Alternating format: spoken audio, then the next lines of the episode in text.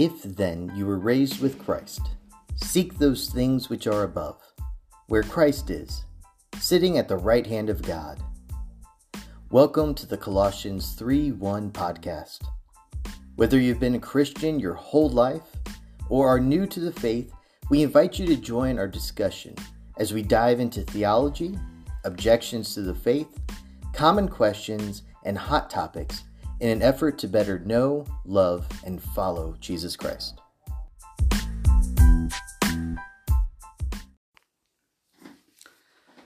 Hello, and welcome back to the Colossians 3 1 podcast. I'm your co host, Jarrett. Jared. Forgot my name. Trying to combine myself with my co host, Barrett. and I'm Barrett. I mean, Barrett. It's only a name I've been living with for almost 42 years now. Uh, joining us is Zach, uh, who uh, teaches the Anchored Faith Apologetics class here at Greencastle Christian Church, runs a Facebook group of the same name, and serves in various other aspects of ministry. Also with us is Sam Draper, a pastor of discipleship at GCC. He holds a doctorate in ministry, and he is the writer of the Awkward Christian blog. Um, I am Jared Jernigan. Uh, I am a uh, volunteer here at the church. I've been a member for about 15 years uh, give communion meditations, uh, serve in various other roles, and I'm here kind of uh, as an opportunity to grow a little bit and understand a little more about theology because I know that two of the other people in this room uh, have put a lot more thought into it than I have, and I'd like to maybe play a little bit of catch up. Yeah, a little bit about me. I'm Barrett. Um, been a member here for several years. Um, follower of Christ, dad of three boys, and uh, I hammer nails for a living. But um, Jesus was a carpenter. Hey, there we go. but uh, I'm honestly here to just learn from these guys and, and hang out with you guys and, and learn a lot more about theology and learn about what big words mean that I've never heard before. And hopefully, rein Zach and Sam in when ask um, the same question that you're probably asking, or what I'm thinking um, when they say big words. Challenge accepted. and yes, our job is to rein them in. However, these are big questions, and um, that is kind of why we're here again for a third week. Uh, talking about um, does God change? And just by way of uh, intro of that, the reason we are talking about that is that it was part of a uh, recently uh, released uh, the State of Theology study, which you can find at thestateoftheology.com. Uh, that was done by Ligonier Ministries and Lifeway Research. And basically, what they did was they uh, took a poll of the, the general U.S. adult population and then compared that to what evangelicals thought and just kind of revealed some of their findings. Yeah, and I, I will uh, add to that. Um, you go to their website; they have we're kind of going over their key findings, right? Right.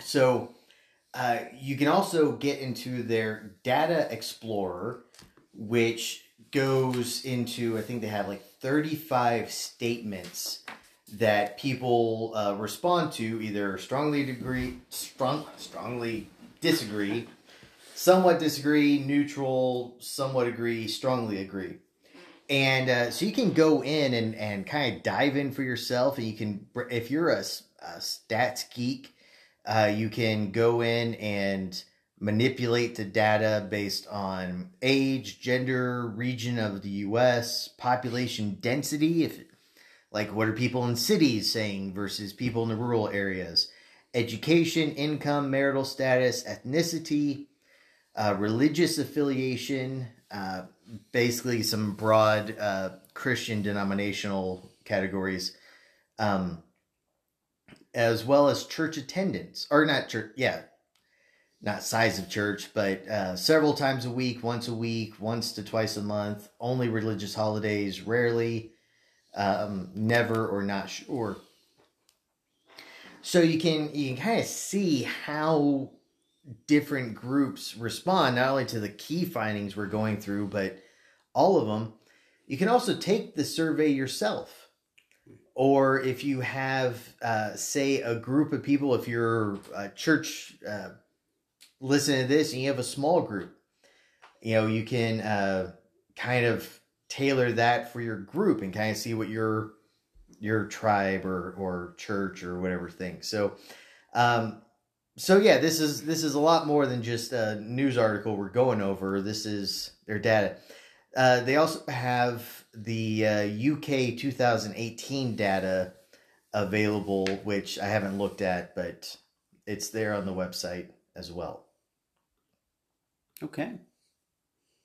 So, um, yes, we are talking about the question: Does God change? Um, in the uh, in what we are reading, that is the first thing addressed. And first of all, in these first two episodes, I think it's been addressed a number of times what Scripture says about that, which Scripture very much strongly tells us that God does not change. But what we find in this, uh, no, in the findings of the survey, is that among the general U.S. adult population, uh, 51% of adults agree that God does change, 32% disagree, saying God does not change.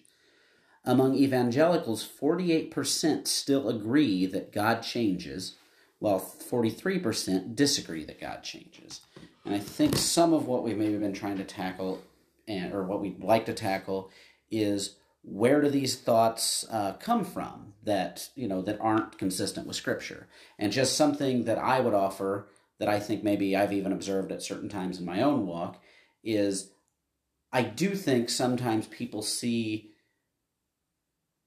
Jesus and his sacrifice on the cross as plan B. Like the Old Testament, the garden, but maybe other places too. I think people see it, and this is obviously not correct, as God saying, Well, I messed up there, what's next? So mm. I would just maybe like, you know, and in trying to say, Where do these thoughts come from?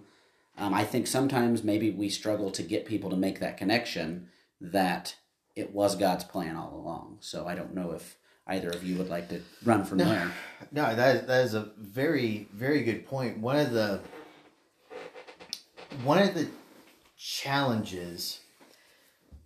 So most Christians have not read their entire Bibles.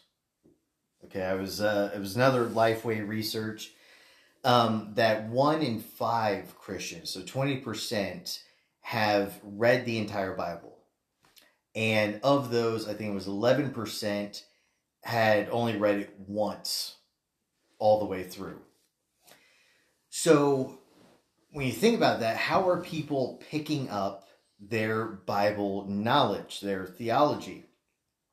Well, they're going, you know, uh, it's mostly sermons.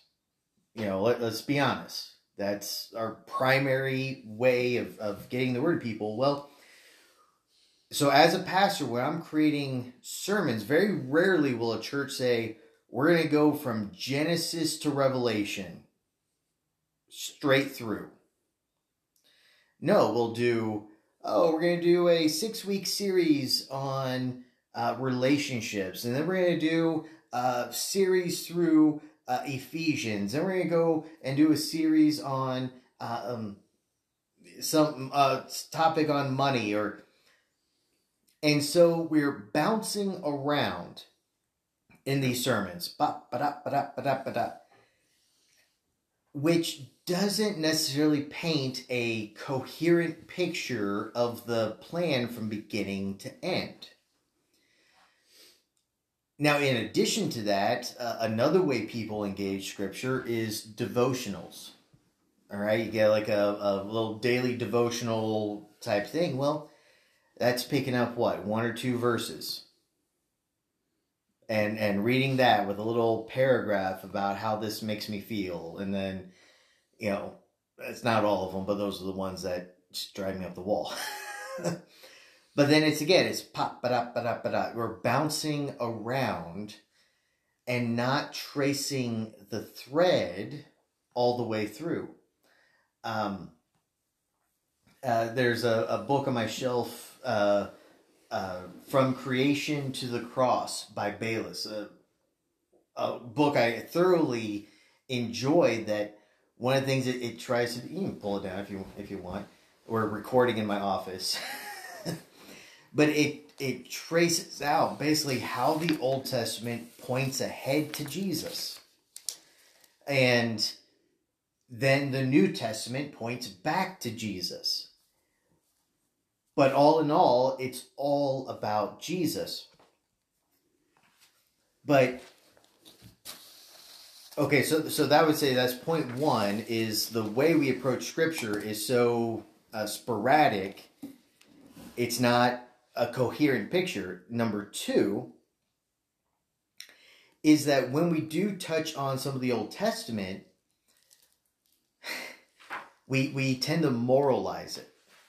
So the classic example, uh, a preacher is preaching on David and Goliath, and then the key point is, what's your Goliath? Because you're David, and what's your Goliath that God's sending you to tackle? No, we're not Goli- we're not David. Jesus is David. He's the one David foreshadows Jesus. It's called type and antitype. So in the Old Testament there's a type that points ahead to its partner, the antitype.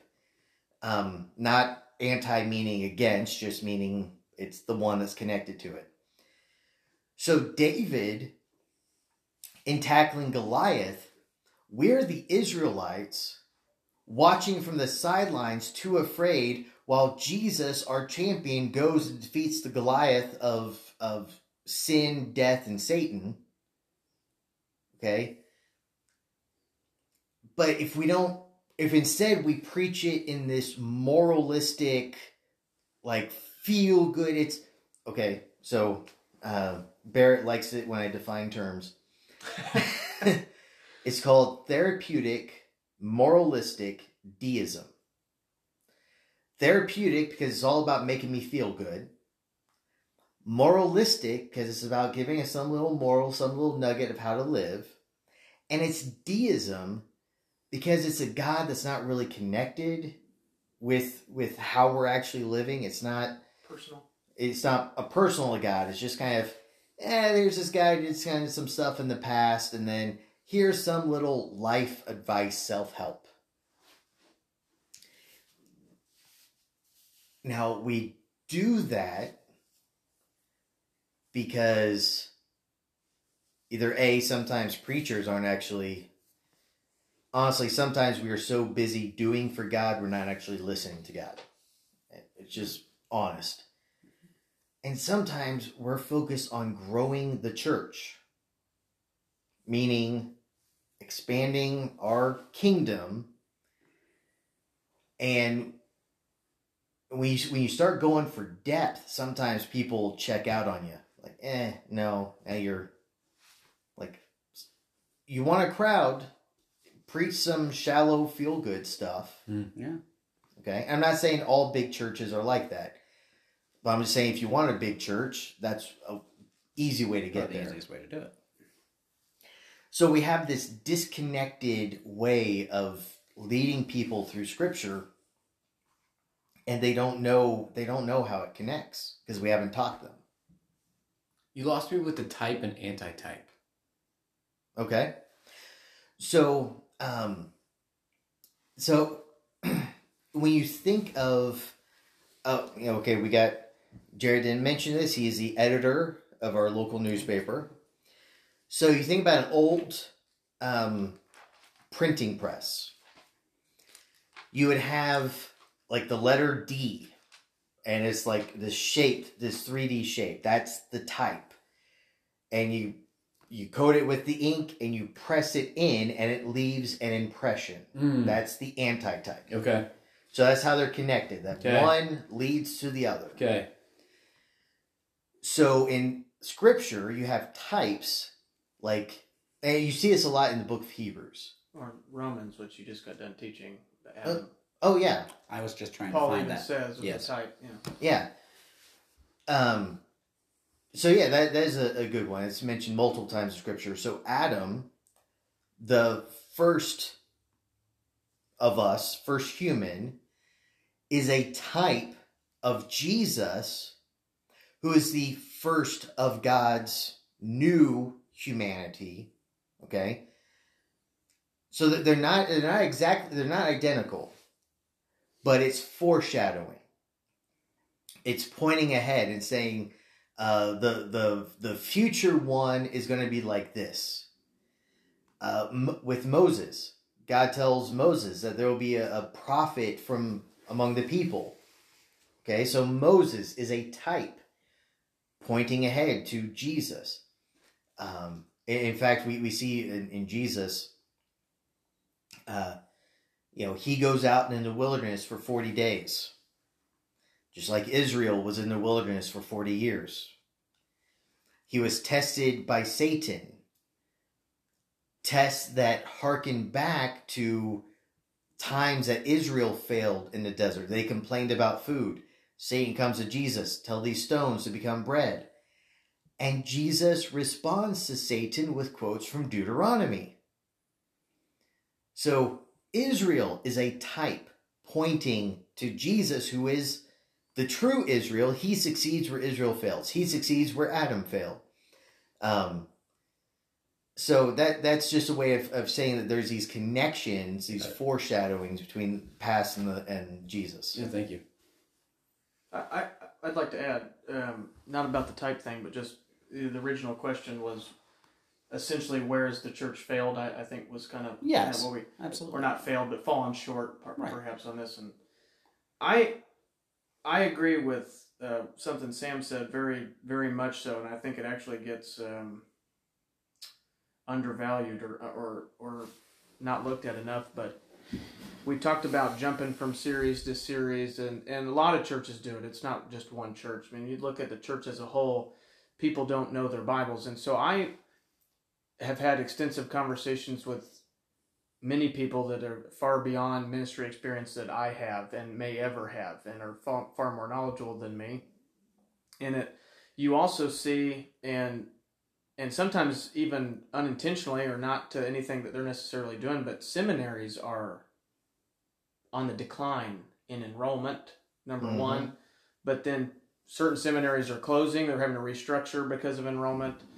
But there's Bible colleges and seminaries too that aren't teaching the Bible. Like you would think the Bible would be the primary source of where, but instead it's this philosophical understanding of the Bible out of a book written by somebody else instead of actually teaching the Bible. And and so all these truths aren't being taught. And then you get to the church and I think from the pulpit sometimes with the way culture is, it can be really comfortable for pastors to just not scratch that itch too much because now you have to explain it. And I don't I'm not suggesting that with with GCC or or you know some of the local churches here, but I you know from things that I hear and things that I've personally witnessed, I think you have a lot of times too you have pastors number 1 in some scenarios that it's not their calling, it's their job. Mhm. And then number two, I think you have pastors that won't acknowledge that they're they've become unteachable. They're Mhm. the they're the pastor. So what can God let let take away, you know, fellow pastors or other lay ministry people, people come along that, that God puts in people's life, but they can't they can't they don't even read this. I mean I know I, I know people who don't even read their Bible, they just listen to it and we can debate that for another time, but it's not the same thing. I mean, one of my pet peeves is we're at a study and everybody's on their phone Bible app. That drives me insane because what do you have distractions? Oh, I had a text message. Oh, Colts just got scored. Oh, uh, Colts lost again. You know this whole thing. It's like, but when you open the Word of God in the when you open the Bible, you can do away with distractions. You can read it, and I think that people are failing to I think churches are failing to put the emphasis on number one, this is the Word of God, because that's under attack too. So if this isn't the complete Word of God, it's full of errors, it's cultural, relative, it changes. Well, now you're not really going to preach it anyway. You know, uh, you're going to pick and choose what you do. But then you mix that with series sermon sermonettes or series things, or you have churches that it's this constant state of like guilt. You know, they're Christ is our firm foundation. We sing that song, and, and the Bible talks about He's the chief cornerstone. But we, I say we, I just mean churches have this thing that's just this revolving door of guilt, shame, forgiveness, out the door, come back next week. It'll be an emotionally charged sermon of Jesus is always with you and never leave you nor forsake you, laid at the door. Maybe even, heaven forbid, maybe it's because of something you did while you had a bad week that Jesus has left you and you owe something and you need to come forgive it. And that's how can people and, and Christians, how can we live? You know, like Sam said, sometimes Sunday, unfortunately for the majority, I think, and I would agree, that's that's their Bible for the week or they do the they do a devotional, they do whatever. Well, how in the world can you live on a or build on a chief cornerstone if you don't ever get past the fact that Jesus died for your sins, believing in Him? I mean, Paul, Peter, Jude, every, they, there's these exhortations to move on from the elementary teachings and and dig in and understand. And you talk about being protected from empty philosophies, deceitful doctrines. I mean, we've been talking about does God change? You know, here we have in Hebrews 13:8, Jesus Christ is the same yesterday, today, and forever. Well, one, we have to understand Jesus Christ is God, so he's eternal. But then if you stop at 8, you can miss the fact that if you don't hold to 8, then number 9 is really easy to to miss because it says, Do not be carried about with various and strange doctrines. So if the church isn't teaching who God is, number one, that the Bible's the Word of God, and then you go through, you know, um, an exegetical, you know, sermon series on letting people know, tackle the tough things, and pastors should have the yeah. humility to, and I and people do, pastors do, but as a whole, well, and and to okay, it, it takes two to tango, right? Yes, sure, of course. Yeah, so as church leaders, and I'm not just talking about paid people, you know, basically mature Christians are called to disciple immature Christians. Now, with that, we live in a world where for so many people, church is the if I got nothing else to do CEO. Yeah. The um, Christmas, Easter, other holidays. CEO attendees, Christmas, oh, Easter, oh. other holidays. Never heard that. Okay. Yeah, I've called them submarine Christians. Uh, yeah. They surface once every six months, uh, or Creasters, Christmas, Easter's. Yeah.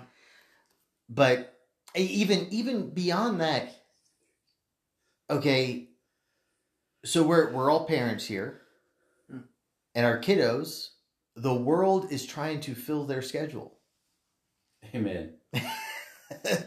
and you know, as as parents, sometimes okay, we, we want good things for our kids. Mm-hmm. But let's be honest. How many kids are going to go from travel soccer team to to soccer scholarship to college to making some kind of career out of that? You know, but it's like, oh well, no, we got we got travel soccer. We're gone. We're gone. We're gone. And then their kids do grow up and they go off to college, and lo and behold, church isn't a priority for them. Well, why not? Parents, you taught them that church wasn't important. Mm.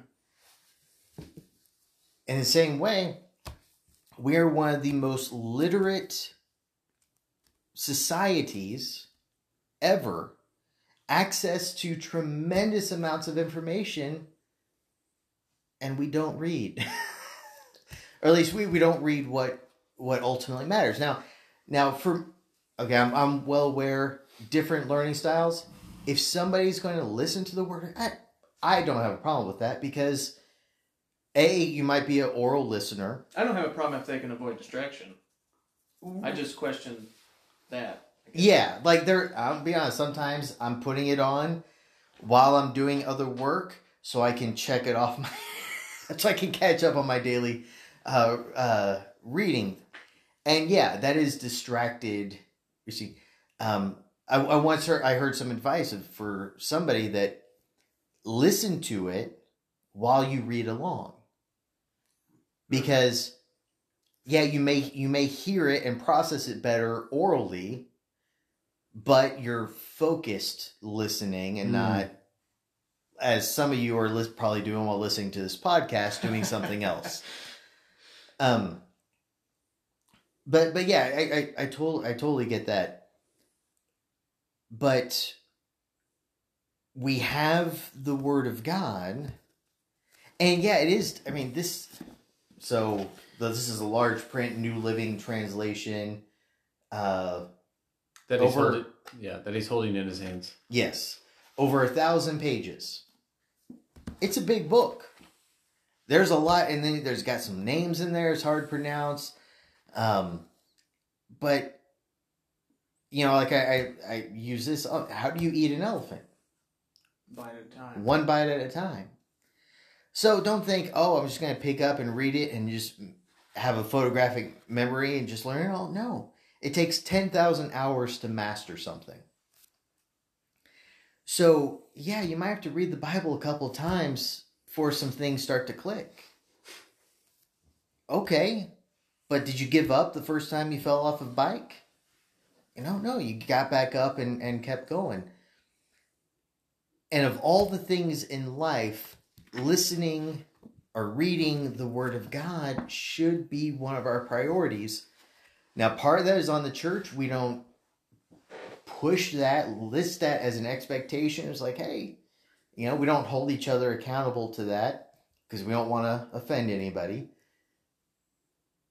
But, you know, it's okay. We, we, we just finished a sermon series on Ephesians and Ephesians 6 uh, about the uh, the spiritual armor that we use to fight off the schemes of Satan. Okay? Evil and spiritual beings. Okay, that's another that's another episode. That's probably our our motto for this. Yeah. that's coming up in a later podcast. but the Bible is our sword in this spiritual battle between the the dark side of our soul. The you know the part of us that wants to do evil, the part of us that wants to do good. If you may have heard the old saying, uh, you know, inside me are two wolves. One that wants to do good, one that wants to do bad. Which one is going to win? The one I feed. Mm. In the same way, the Bible is our weapon. I like that. The Bible um, is, I mean, Jesus, when he was tempted, he quoted scripture. If the Bible is our ammunition, how many of us are going unarmed? You know, Well, and I agree, and I think that you know you said I don't I don't know what percentage you'd you'd prefer to give it. I don't. Certainly, the entire blame can't be to fall on pastors and preachers because the Bible even says, if people would read it, that you need no one teach you. The Holy Spirit is your helper. You and Right. the Bible's uh, the Word of God's a, a living sword or a double edged sword, living and alive. You know, God will do. The Holy Spirit will do what it needs to do if you just give it a little bit of time.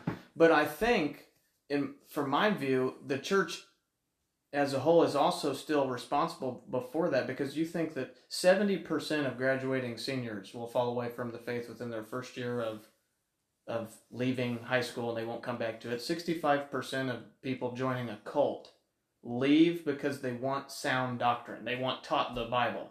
Now, unfortunately, those 65 are getting taught bad doctrine and bad Bible, but they're getting taught something. They just want something.